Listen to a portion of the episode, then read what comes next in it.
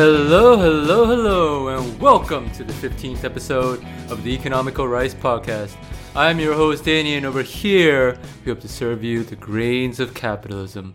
Now, it's been spread on the news lately that the iconic toy store Toys R Us has recently declared bankruptcy on the 19th of September 2017. This, of course, is bad news for longtime fans of the retail chain, where many, such as myself, have fond memories as a child browsing through aisle after aisle of a seemingly endless selection of toys, trinkets, and action figures. This has led to fans going to social media to lament its presumed demise and to cherish the innocent wonder of the retail experience, itself a hallmark of the fruits of the capitalist system.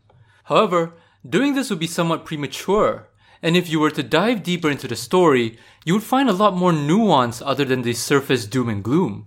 And especially surrounding the short term survivability of the business, it is by no means a guarantee that Toys R Us is already dead. Today, therefore, we're going to be doing just that. By peering underneath the veneer of the toy store, we can hopefully gain a deeper economic appreciation of the toy business from how it was started, the strategies for its success, as well as the macro and micro factors that led to its eventual bankruptcy. Afterwards, we will briefly touch on the mechanics of bankruptcy as it applies in this case, going through the various players who have a stake in a company, as well as learning why declaration doesn't necessarily mean the death of the business. Lastly, we will be looking at why the Singapore operation of Toys R Us is unique, which will hopefully bring some comfort to our aching hearts. Without further ado, let's begin. So, the story of Toys R Us begins with founder Charles Lazarus in Washington, D.C. After serving a stint in the army during World War II, Lazarus seized on the opportunity of the post war baby boom by selling baby apparel through his father's bike shop in 1948. Soon, customers would begin asking if the shop sold toys as well, with Lazarus happily obliging and eventually renaming the bike shop to Children's Supermarket due to its newfound success. In 1952, Lazarus would open his own full-fledged kid store under the name Baby Furniture and Toy Supermarket, before deciding to focus on toys with the opening of a discount toy store in 1957, the first to appear under the Toys R Us name. By 1966, Lazarus would expand to four Toys R Us outlets, reaching revenues of 12 million US dollars, before receiving interest for a possible buyout. Within the next year, Lazarus succumbed to pressure, selling his ownership stake in his portfolio of toy stores to interstate stores for 7.5 million US dollars, though he continued to run these businesses. Now, the partnership between Toys R Us and Interstate was mixed at best. While Toys R Us was able to grow its number of stores by leveraging on the property or retail expertise that, that Interstate had, the case for Interstate was very much the opposite. This is as Interstate had no room for growth left in its small department store business by 1957, and in the 60s tried to find success in the discount store market with several acquisitions, including Toys R Us. Eventually, after making some ill-fated expansion moves at the onset of the 1973 to 1974 recession, Interstate would leave itself with too big of a burden, notably declaring bankruptcy in 1974 with what was, at the time, the largest accumulation of debt in the retail industry. However, in spite of the parent company's troubles, Lazarus would continue to see growth and success with Toys R Us, even continuing to operate and open new stores while Interstate went through a painful restructuring process. By 1978, Interstate would emerge from their restructuring looking like a completely different company. What was left was a portfolio of a 63 store toy chain and 10 departmental stores, a scant representation of the vast array of department and discount outlets that the Interstate brand was once known for to reflect this massive change in its you know major business driver, Interstate would change its names to Toys R Us Inc., with Lazarus serving as president and CEO. Toys R Us was thus officially born again. Now, at this point, it'll be helpful to recognize some of the key strategies that Lazarus implemented at Toys R Us. At its core, the business was molded around the concept of a discount toy store. This is reflected in several key cost strategies, such as how the firm kept tight inventory controls to efficiently manage their assets, purchased in bulk to obtain better discounts, or open stores in low rent strip malls where they could reach spillover shoppers from other stores. This cost advantage allowed Toys R Us to sell their toys at little to no profit, a strategy which is very enticing for shoppers and one that helped the business gain a price advantage against competitors in the retail toy space. Interestingly, the principle behind Lazarus's strategy never changed.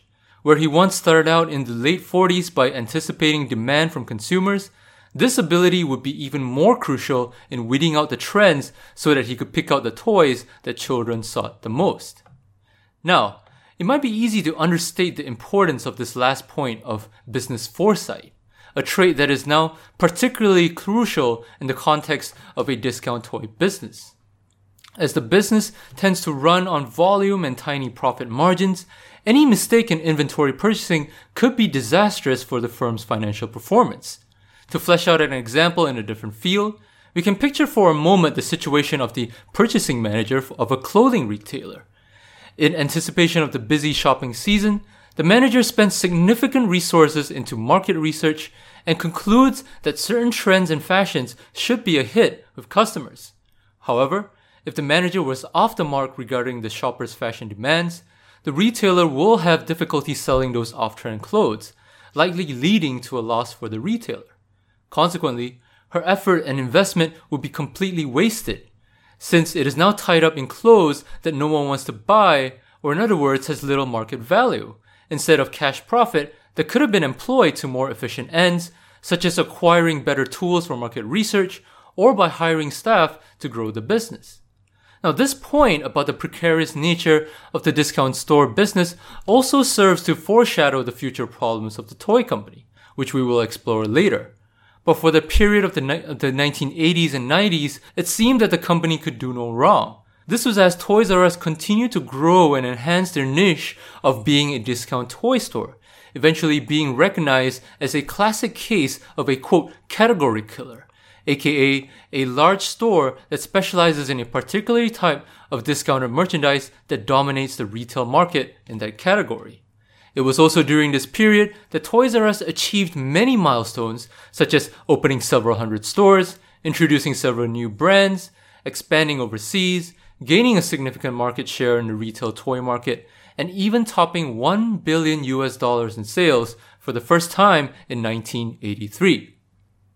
What was notable in contributing to Toys R Us success during this period was the company's implementation of modern inventory management systems with the aim of increasing efficiency and driving down operational costs.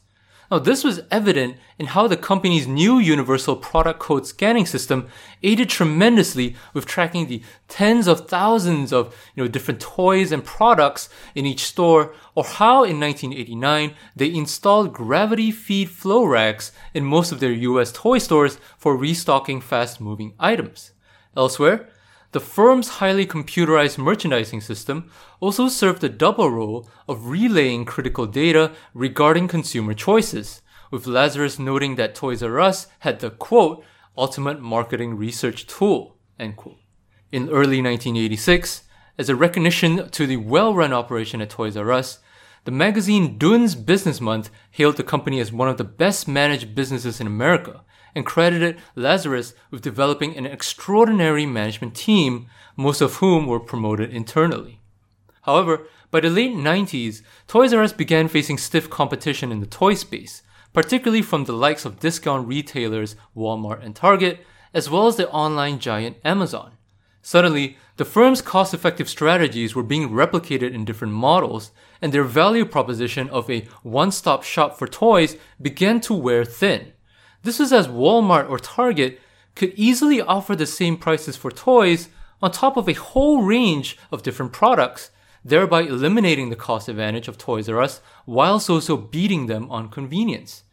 The rise of these mass merchants would signal trouble for the firm, the emergent signs of which could be seen when Toys R Us lost out on toy sales to Walmart for the first time in 1998. In response, the board of directors brought in John Eyler, formerly head of a separate toy giant, FAO Schwarz, to try and regain market share. While Toys R Us under Eyler did try to respond by branching into different strategies such as online shopping or, share, or shared retail spaces, it also went through an extremely costly yet unsuccessful restructuring process. Arguably, the most evident of this was the opening of the firm's international flagship store in New York City's Times Square, a certainly ambitious project aimed at revitalizing the Toys R Us brand image.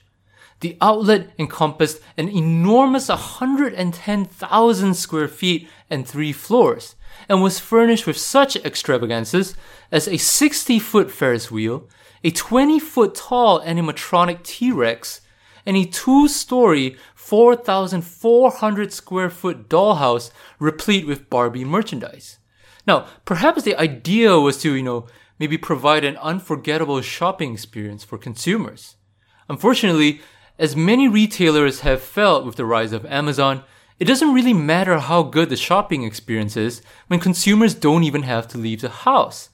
Expectedly, in the punishing competitive retail landscape, such costly retail strategies don't bode well in the long term, and the flagship store was closed down in 2015 when it couldn't keep up with rising rent costs.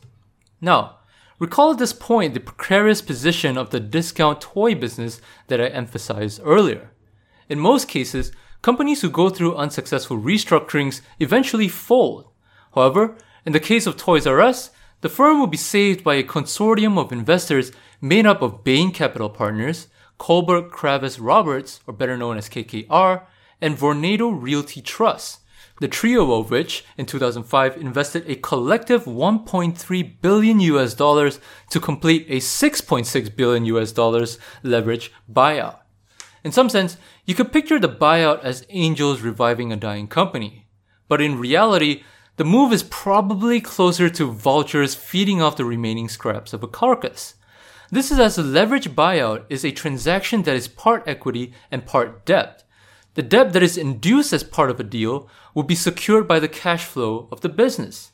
In this scenario, as the investors buy over Toys R Us, they are essentially purchasing $1.3 billion worth of their shares while saddling it with $5.3 billion worth of debt, which has to be paid off using the company's future earnings.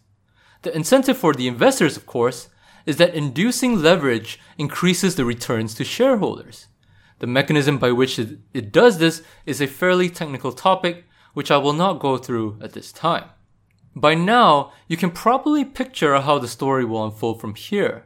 Toys R Us a company that is struggling with competition but still maintains hundreds of stores and generates billions in revenue each year, is taken over in a leverage buyout, which increases their financial burden going forward. The deal reads as thus.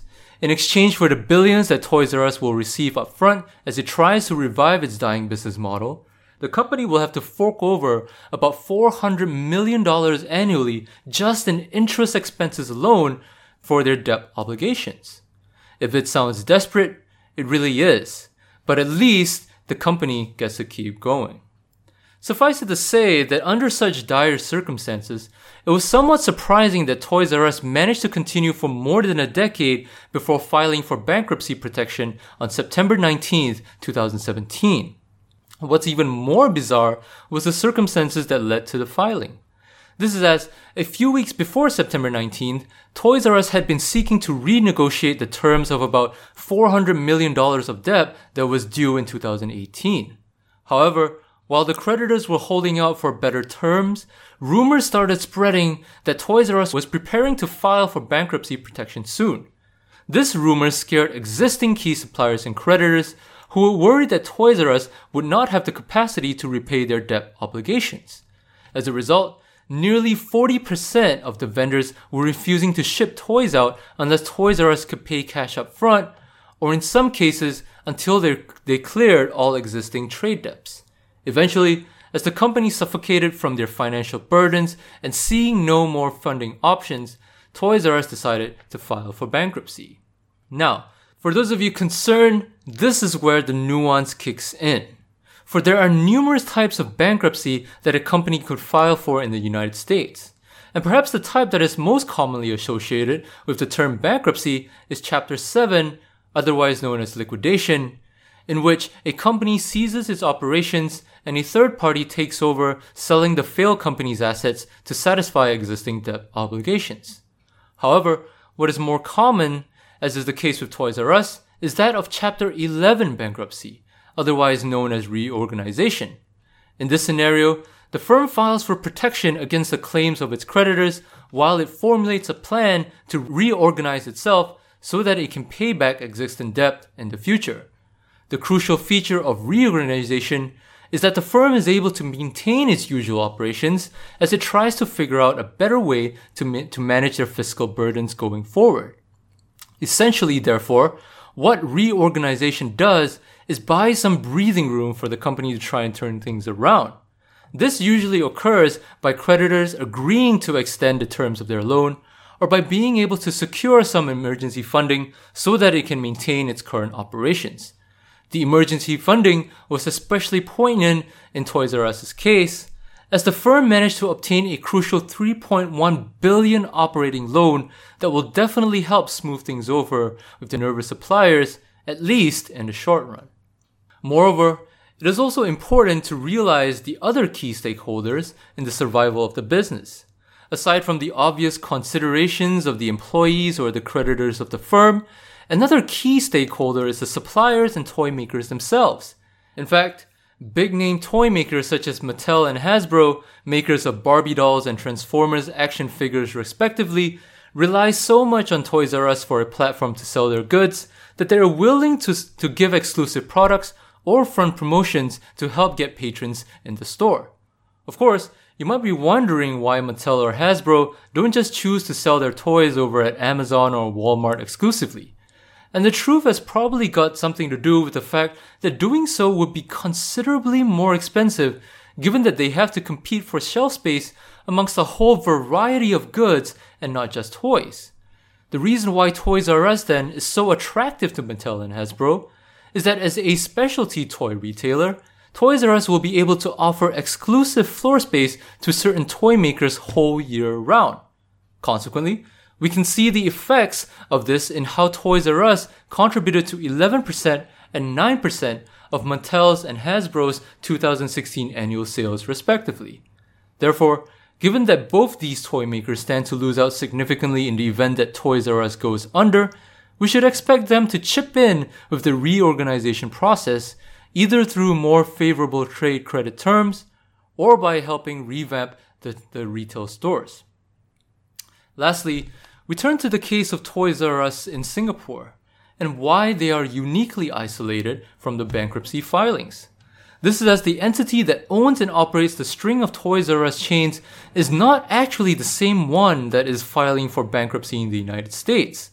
In fact, Toys R Us Singapore is owned by an entity known as Toys R Us Asia, which is a joint venture with Fung Retailing, a part of Hong Kong's privately held Fung Group. As a result, creditors of the US based Toys R Us will not be allowed to claim the assets of Toys R Us Singapore, nor does the Singapore side have to contribute toward debt repayments or stringent credit terms placed on their American counterparts. Certainly, while some of you might find it odd that there will be no direct impact on these geographically separate entities, part of the reason is likely due to differing economic conditions. Just as much as different trends take off at different paces around the world, so it seems that Toys R Us Singapore doesn't bear the same degree of competitive pressures as does the US entity. One instance of this can be seen in how online retailers are still relatively new entrants in the marketplace and thus do not have the same presence and competitive pressure as Amazon does in the United States. Elsewhere, we can consider the ease in which we are able to travel throughout Singapore as another economic factor. Certainly one that makes it more convenient for shoppers to enjoy the retail experience. Therefore, it makes sense that different geographic entities under the same brand might face vastly different economic outcomes or choose to operate as, de- as separate economic entities. For another example of this, we can look to the fast food outlet KFC and witness how its stores are perceived in the US as compared to China. Where in America, the fried chicken outlet is seen as a fast food stalwart that is catering to the lower or middle class, KFC in China is seen as an upbeat social hangout for wealthier middle class patrons. Because capitalists take signals from consumers, these perceptions would manifest itself in the kind of dishes offered and the ambiance of the restaurant. It should be of no surprise then that Yum Brands, the parent company of KFC and other fast food chains such as Taco Bell and Pizza Hut, operate under wholly separate entities in America and China. So, with regards to the existence of Toys R Us Singapore, fans and loyal shoppers really need not worry. In fact, even if Toys R Us in America goes under, it is likely the case that the brand will still continue operating in Singapore, which is certainly a huge relief for longtime fans and for future parents looking to purchase gifts for their children. In closing, I would like to reiterate the point that the decision by Toys R Us to file for bankruptcy protection under Chapter 11 is by no means a fatal one for the business. Certainly, while a company has to be in pretty dire shape to have to file for bankruptcy protection in the first place, numerous companies have used Chapter 11 as a mechanism to buy time so that they can sort out their fiscal obligations. In the short term, therefore, longtime fans of Toys R Us have no need to worry as the firm will continue operating as per normal with current CEO Dave Brandon even saying that no store closures are to be expected. The long term viability of the business, however, is a different story. We have retold the misfortunes of Interstate and its struggles with debt, as well as the failed Toys R Us restructuring under former CEO John Eyler. Needless to say, that given this lifeline of Chapter 11 bankruptcy protection, there will barely be any room left for any more costly errors. And with that brings the end to today's episode. Thank you so much for sticking till the end. I hope you enjoyed this episode as much as I did making one that covered quite a wide array of topics such as pricing strategies, leverage buyouts, bankruptcy types, and even stakeholder incentives. I'll be posting the links to some of my main sources in the show notes, and although I recognize that I barely covered some of these topics, I might revisit some of them with fully fleshed out episodes in the future. To this end, there is a certain beauty about real life economics and how all these topics can be brought together in a single company case study, but also in how it leaves you wanting to know more. Once again, thank you so much for listening to this episode. If you would be so kind, you can help out by sharing this episode to your friends or by subscribing to the Economical Rice podcast on iTunes or Stitcher for more content. As usual, if you're looking for more content or a way to send a message, you can do so through the various social media platforms such as Facebook, Twitter, or Instagram. This has been your host Danny at the Economical Rice podcast. We're over here. We hope to serve you the grains of capitalism.